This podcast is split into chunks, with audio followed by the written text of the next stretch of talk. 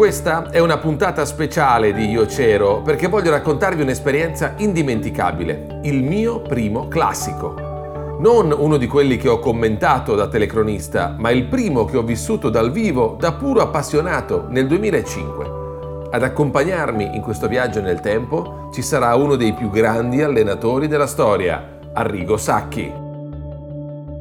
Real Madrid-Barcellona non è solo il derby di Spagna, è una partita enorme tra le più entusiasmanti del mondo per tutto quello che rappresenta.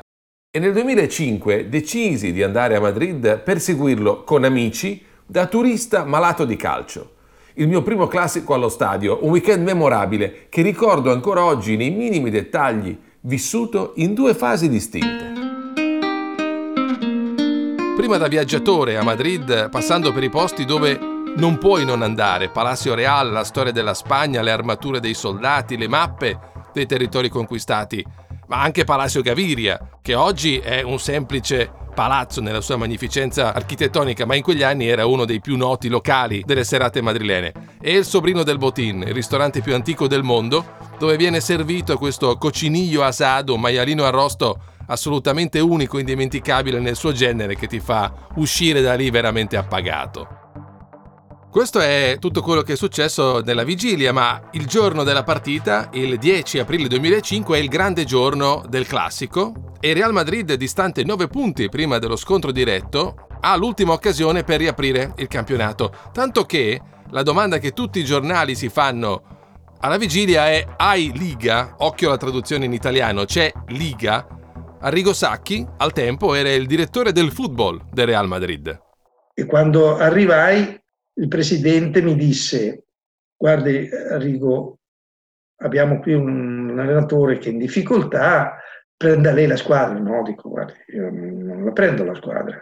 Però tentiamo con questo che rimane. Dopo eh, eravamo a fine dicembre, per Natale mi ricordo che mi telefonò per farmi gli auguri e, e mi disse si ricordi che se poi non lo sceglie adesso l'allenatore, dopo lo farà lei l'allenatore allora mi decisi a sceglierlo e prendemmo Lussemburgo che aveva vinto il campionato eh, brasiliano. E lui fece un buon lavoro, devo dire, fece un buon lavoro, ma la squadra non aveva nulla a che vedere con quelle che erano le mie idee di gioco. Si allenavano male, tanto da, da dirti che l'attacco era, se mi ricordo bene, Beckham, Raul, Ronaldo il brasiliano, Zidane e Figo, riserve Morientes titolare della nazionale spagnola e Owen pallone d'oro. Grandissimi nomi, che però non si erano trasformati in una grandissima squadra. Il mitico Alfredo Di Stefano, leggenda del Real Madrid, in tribuna al Bernabeu, non apprezzava. Accanto a me vedeva le partite il presidente onorario del Real Madrid, che è stato uno dei più grandi calciatori della storia, è arrivato una volta alla fine del primo tempo, tutte le altre volte andava via sui, dopo 20-25 minuti e diceva altro spettacolo feo, aburrido, me voi, altro spettacolo brutto e noioso, me ne vado. Erano partite dove non c'era l'armonia, non c'era neanche l'amicizia, non c'era neanche l'agonismo. Alcuni giocatori si ubriacavano regolarmente, quelli che volevano far bene odiavano gli altri, non si ammazzavano solo perché erano ricchi, una squadra di fuori classe ma senza equilibrio, tanto che in gennaio a Madrid arriva il danese Gravesen per bilanciare con un minimo di quantità tutta l'immensa qualità della rosa. Lo chiamavano Elogro, l'orco, e veramente in mezzo a tutti quei talenti risaltava con il suo incedere da buttafuori, senza capelli e senza scrupoli. Sacchi, in realtà, avrebbe voluto acquistare un altro centrocampista di maggiore talento ed enorme futuro, ma Florentino Perez si oppose. Volevo prendere Macerano e lui poteva venire, non aveva giocato nella Coppa dei Campioni, però non sapevo che il nostro presidente, gli argentini, non, tanto che aveva dato lì un argentino all'Inter di buon valore, gratuitamente. Già, Esteban Cambiasso decisamente meglio dell'Ogro Gravesen. Quando con gli amici ci presentiamo davanti al Bernabeu, il nostro pensiero fisso è uno solo. Quando ci ricapita più di vedere al Bernabeu poi, tutti insieme, Raul, Figo, Owen, Zidane, Beckham, Ronaldo Fenomeno, Ronaldinho, Eto'o, Xabi, E poi c'era pure un giovanissimo Iniesta, una sfida storica, ancora di più perché sarà l'ultima prima del debutto nel classico di Leo Messi che sfidò per la prima volta il Real Madrid pochi mesi dopo, a novembre del 2005. È un'occasione irripetibile anche se noi siamo lì ancora senza biglietto. Ecco, c'è solo questo piccolo particolare. Ci manca il biglietto. Ok, adesso so che vi sto raccontando una situazione un po', come dire, borderline, ma per un'occasione del genere vi assicuro che ne valeva la pena. Insomma, siamo davanti a Santiago Bernabeu nelle mani dei bagarini e della buona sorte. E già tre ore prima della partita veniamo avvicinati da uno di questi che capisce che noi siamo lì a cercare il biglietto. Hola amigos italianos, chicos, hermanos, 300 euro? Eh no, 300 euro è troppo anche per noi. Abbiamo già speso in volo aereo, albergo, cena con coccinillo asado, serata a Palacio Gaviria, Palacio Real, Palazzo Maiore, il Prado per darci un tono culturale e 300 euro è troppo anche per noi. E a forza di guardare gli altri entrare, sono già le 7 di sera. È l'ora del calcio d'inizio, noi sentiamo il fischio dell'arbitro che dà il via alla partita e siamo ancora fuori dallo stadio. A quel punto un bagarino non quello che voleva venderci biglietto a 300 euro perché quello ha già fatto giornate e ha trovato altri polli da spennare. Insomma, un altro bagarino si avvicina e amigos, hermanos, italianos, 100 euro. Ecco, 100 euro è un prezzo non di saldo, però insomma una volta nella vita si può fare.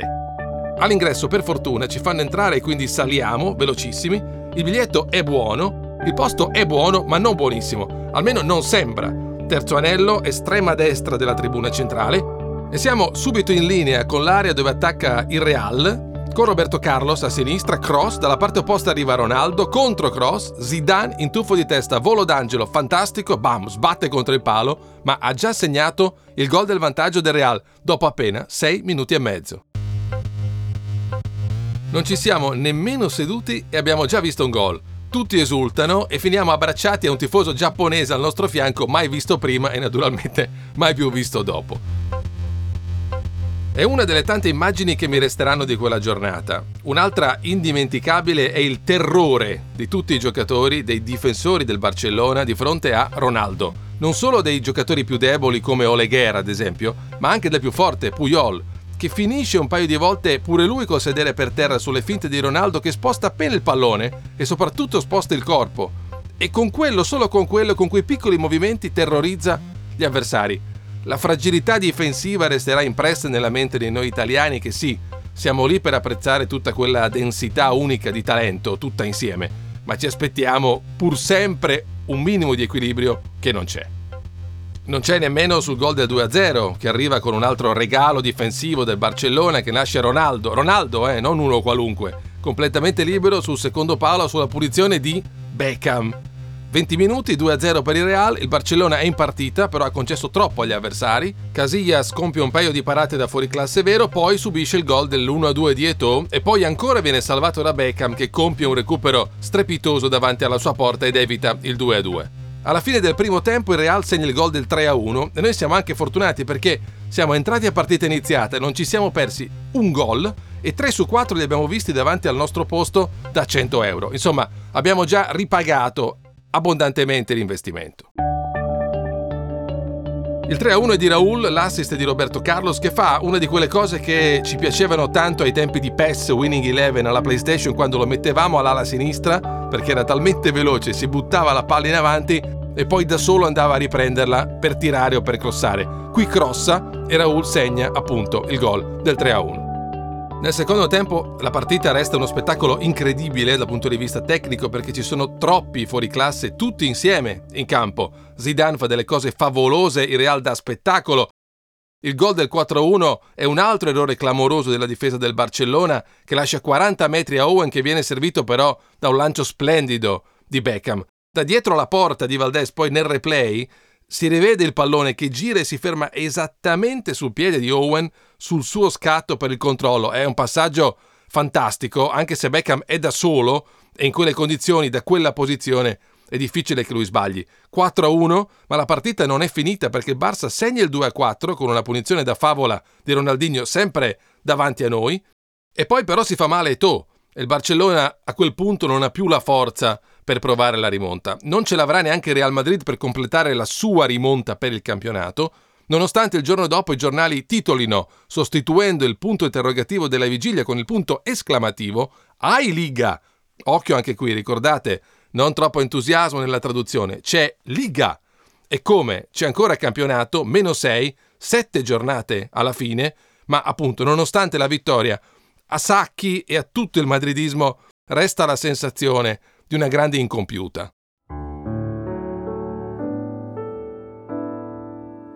Barcellona era una squadra nello spirito e nel gioco, con dei ragazzi che stavano venendo su. E se giocavamo le figurine vincevamo noi 9 a 2 ma lì non giocavamo le figurine, il calcio è un'altra cosa. Riuscimmo ad arrivare secondi, fu un, un buon risultato, eh, Florentino non voleva mantenere Lussemburgo, io lo convinsi, sbagliai. Perché sbagliai? Perché quando lui arrivò lavorò po- poco, perché arrivò a, a gennaio. Quando andai a vedere, stetti sette giorni a vedere la preparazione in Austria, e venne Summer e mi chiese se poteva vedere gli allenamenti. Se ho visto già eh, una settimana degli allenamenti del, dell'Arsenal.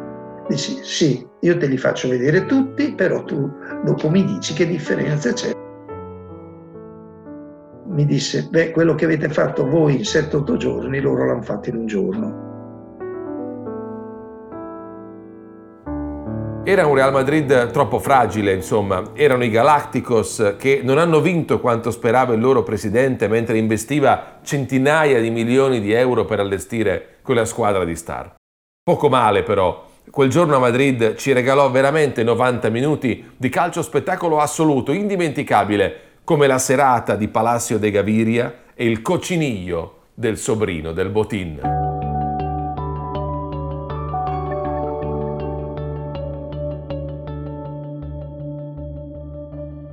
Io c'ero è una produzione Dopcast.